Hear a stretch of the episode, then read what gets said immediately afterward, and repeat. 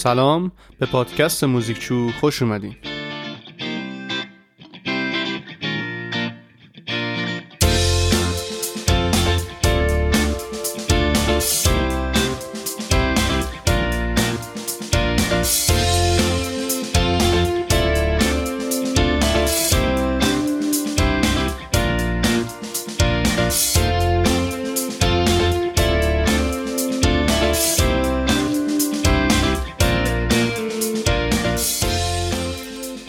همونطور که تو قسمت قبل گفتیم این قسمت قسمت آخر فصل موسیقی در قرون وستاست و قراره که راجب گیوم دوماشو یکی دیگر از آهنگسازای سبک آرسنووا یا موسیقی قرن چهاردهم حرف بزنیم.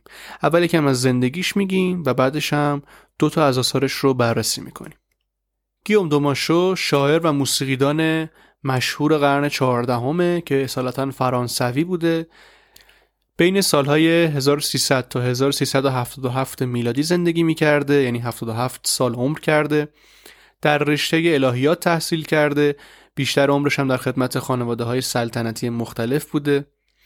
23 سالش بوده که منشی و سرپرست نمازخانه دربار پادشاه بوهم میشه و اونو در سفرها و لشکرکشیاش در سراسر اروپا همراهی می‌کنه. آخرین سالهای عمرش هم بیشتر در شهر رنس بوده و در مقام یک صاحب منصب کلیسایی. ماشو یکی از نخستین آهنگسازای مهمیه که آثارش محفوظ مونده و دلیلش هم اینه که خب اون به دربارهای زیادی می‌رفته و همیشه نسخه های زیبا و تزین شده ای از شعرها و موسیقیاشو تقدیم اشرافی می‌کرده که ازش حمایت می‌کردن و به همین دلیل خب آثار زیادی ازش به جا مونده بخش عمده آثار ماشو آوازهایی برای یک تا چهار خواننده است با مضمون عشق آرمانی یا کورتلی لاو که نوعی از عشق در آثار ادبی قرون وسطای اروپاست که این شکلیه که عاشق برای برآوردن اون چیزی که معشوق می‌خواد هر خطر رو از خودگذشتگی رو میپذیره. خب همین ماجرا یعنی اینکه این آثار دارن راجع به یک عشق زمینی حرف می‌زنن نشون میده که نفوذ معنوی کلیسا در قرن چهاردهم تا این اندازه کم شده. خب حالا بریم دو تا قطعه از این آهنگساز رو بررسی بکنیم. اول یکی از آوازهای عاشقانه ماشو رو بررسی می‌کنیم و بعد از اون به یکی از آثارش که مشهورترین اثر موسیقای قرن چهاردهمه می‌پردازیم. قطعه که اول بررسیش می‌کنیم و الان می‌خوایم گوشش بدیم اسمش هست چون فراموش کرده ای مرا. این قطعه یه قصه ای داره. قصهش هم اینه که ماشو تقریبا 60 ساله بوده که عاشق زنی زیبا و جوان و اشراف ساده به نام فرون دارمنتیر میشه که 19 سال داشته. اونا چندین سال برای همدیگه شعر و نامه میفرستادن و اما آخر سر همین تفاوت سنیشون مشکل ساز میشه و با دلسردی به رابطهشون پایان میدن.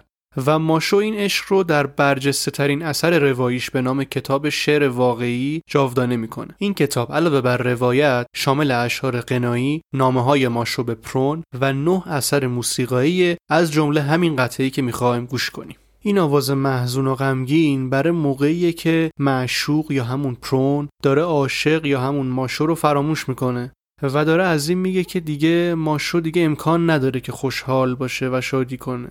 و در واقع داره از وداع ماشو با شادمانی حرف می‌زنه بریم قطر اول یک بار گوش بکنیم کامل یک دقیقه و 47 ثانیه است بعدش من دوباره میام و تیکه تیکه اطلاعات تخصصیش رو هم با هم بررسی می‌کنیم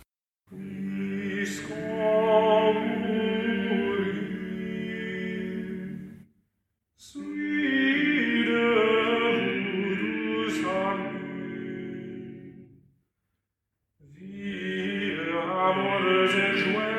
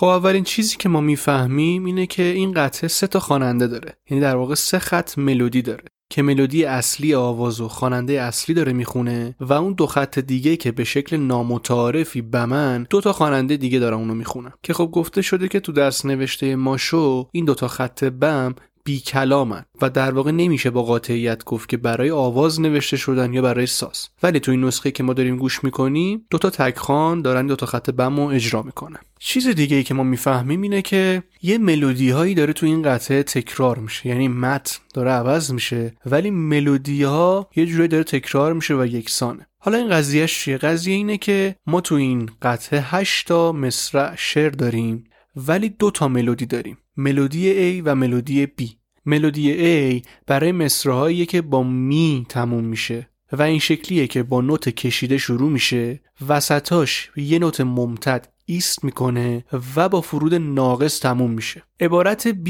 یعنی ملودی بیمون برای مصرهایی که با من یا مان تموم میشن و این شکلیه که با نوتای کوتاه شروع میشه و هیچ جا ایست نمی‌کنه یک جریان پیوسته داره و با فرود کامل به پایان می‌رسه. مثلا این تیکه رو گوش بکنیم و ملودی ای و بی رو توش پیدا بکنیم.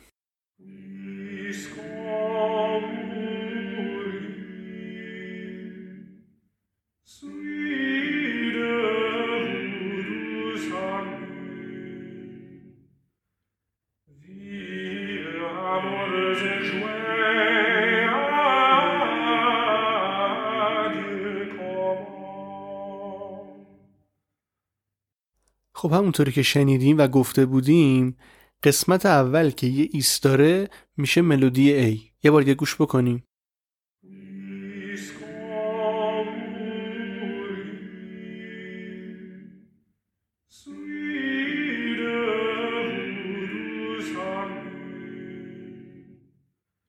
این شد ملودی A. همونطوری که دیدیم وسطاش یه ایستی کرد روی نوت ممتد و تهشم یه فرود ناقص داشت یعنی بهمون حس خاتمه نداد. حالا بریم ملودی بیو گوش بکنیم و به این پیوستگیش دقت بکنیم و اینکه مثل ملودی ای نقطه ایست نداره. و آخرش هم دقت بکنیم که با فرود کامل تموم میشه و بهمون حس خاتمه رو میده.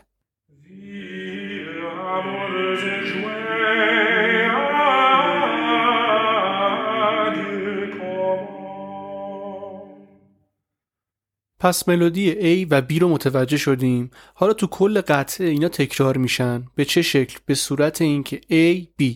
A B. یعنی هی پشت هم تکرار میشن. با شعرهای مختلف. همونطوری که گفتیم. ملودی A. برای مصرهایی که با هجای می تموم میشن و ملودی B برای مصرهایی که با هجای من تموم میشن. و خب به این فرم میگن فرم روندو. یعنی یه ملودی های پشت هم تکرار میشه به ترتیب و این از فرمهای اصلی شعر و موسیقی فرانسوی تو قرنهای 14 و 15 بوده. حالا یه نکته ظریفتری هم داره این قطعه که اگه بیشتر دقت کنیم می‌تونیم بشنویمش. اونم پادزرب یا همون سنکوپه که تو قسمت قبل راجبش حرف زدیم. اینجا توی اواخر هر دوتا عبارت A و B ما این سنکوپ رو می‌تونیم گوش بکنیم. برای مثال این تیکر رو گوش کنیم.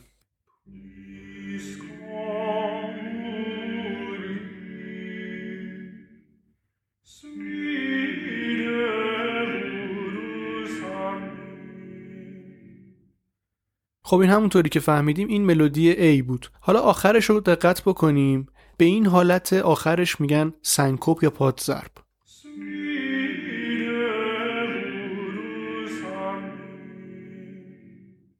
دقیق ترش میشه این یه تیکه.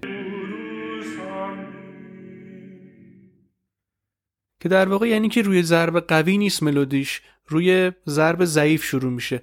بام بام بام بام. به این حالت میگن سنکوب یا پادزرب که گفتیم تو موسیقی قرن چهاردهم زیاد میشه و تو این قطعه هم داریم میشنویمش. خب این قطعه رو شنیدیم و بررسی کردیم. بریم به سراغ قطعه بعدی از گیوم دوماشو به نام مس نوتردام که از بهترین آثار شناخته شده موسیقی قرون وسطاست و علاوه بر این نظر تاریخی هم خیلی مهمه. خب قبل از اینکه اصلا بخوایم بررسی کنیم بگیم که مس چیه؟ مس معمول اصلا چی هست؟ یه مجموعه ثابته از متون مقدس که هر روز توی نیایش کلیسای کاتولیک خونده میشه. پنج بخش داره کیریه، گلوریا، کردو، سانکتوس و آگنوس دی این متن پنجگانه از قرن چهاردهم به بعد بارها ازشون استفاده شده برای ساختن موسیقی های چند صدایی و الهام بخش بعضی از بزرگترین آثار کورال بودن. و آهنگسازای هر دوره هم با سبک خاص خودشون مس می ساختن و اصلا این سنت چند صد ساله ساختن مس یک گنجینه است برای شناخت تاریخ موسیقی غرب و سبکای مختلفش. این مس یعنی مس نوتردام احتمالا در اوایل دهه 1360 میلادی برای اجرا در کلیسای جامعه رنس ساخته شده. و ما اینجا قرار یکی از قسمت های پنجگانش رو گوش بکنیم. قسمت آگنوستهی این مس رو گوش می‌کنیم به عنوان نمونه ای از موسیقی چند صدایی قرن چهاردهم. کلا این قطعه برای چهار خط آوازی نوشته شده و نمی‌دونیم که ماشو می‌خواسته این مس چطوری اجرا بشه اما به احتمال زیاد چهار تا تک خان اونو اجرا می‌کردن. و تو این نسخه هم که گوش می‌کنیم یه گروه کوچیکی از آوازخانهای مرد اجرا می‌کنن که حالا موقع گوش کردن شاید احساس کنیم که این خواننده زنم باید باشه ولی این شکلی نیست و همه این خواننده ها مرد هستن فقط تو محدوده های حالا زیرتر هم دارن می‌خونن. ملودی قطع ریزکاری زیادی داره و وزن سه ضربی داره. الگوهای پیچیده ریتمیک توش استفاده شده. دو خط بالایی ریتم چالاکتری دارن و حتی از پادزرب هم توشون استفاده شده که باز گفتیم از ویژگی شاخص موسیقی آرسنووا یا همون قرن چهاردهمه و دو خط پایین با نوتهای کشیده تر اجرا میشن که نقش پشتیبان ملودیای خطای بالا رو ایفا می‌کنن. این آگنوستهی بر مبنای یک سرود گرگوریاییه یعنی در واقع بر مبنای کانتوس فیرموس نوشته شده که ماشو اومده اونو با الگوهای ریتمیک جدید بروز کرده و تو خط تنور یعنی یکی از دو خط پایینی که بمن قرارش داده.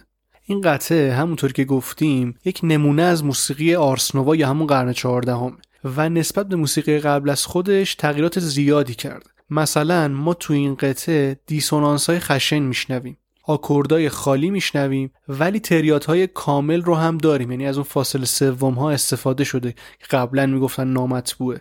فرم این قطعه سه بخشیه به صورت A B A.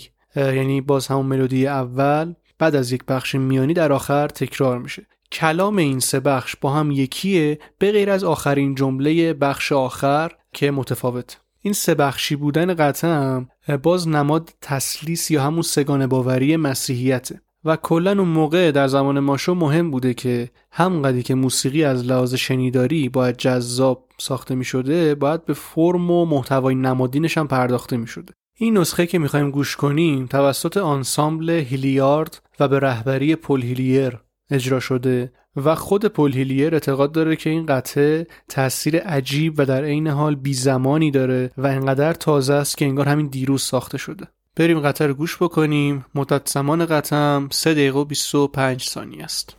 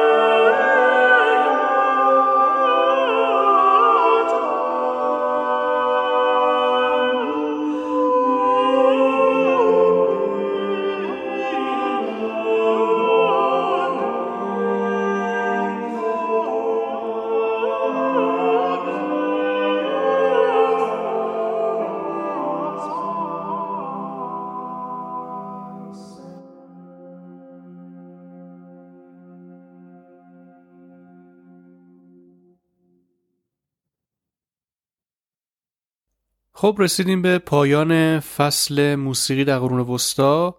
امیدوارم که تا اینجای کار براتون مفید بوده باشه و سعی می‌کنم که به زودی قسمت های بعدی و دوره های تاریخی بعدی رو هم تقدیم حضورتون کنم. پادکست موزیکچو رو من حسام فراهانی می‌سازم.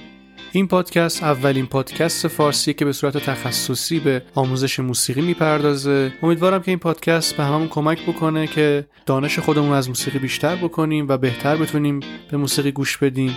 اگر پادکست رو دوست دارین برای اینکه ازش حمایت کنیم و برای اینکه این مسیر ادامه پیدا کنه ممنون میشم که اون رو به بقیه هم توصیه بکنید معرفی بکنید که هر کسی که علاقه مند هست گوش بکنه و بتونه استفاده بکنه. لینک صفحه اینستاگرام و کانال تلگرام موزیکچو رو توی توضیحات پادکست قرار دادم. می‌تونید follow بکنید می‌تونید join بشین و نظرات و پیشنهادات خودتون رو به من منتقل بکنید که خیلی خیلی می‌تونه کمک بکنه توی بالا بردن کیفیت پادکست. در ادامه پادکست و در قسمت های بعدی به مباحث متنوعتری می‌پردازیم و سری قسمت های ویژه هم داریم. به زودی در خدمتتون خواهم بود. ممنون که موزیک رو همراهی می‌کنید. تا قسمت آینده خدا نگهدار.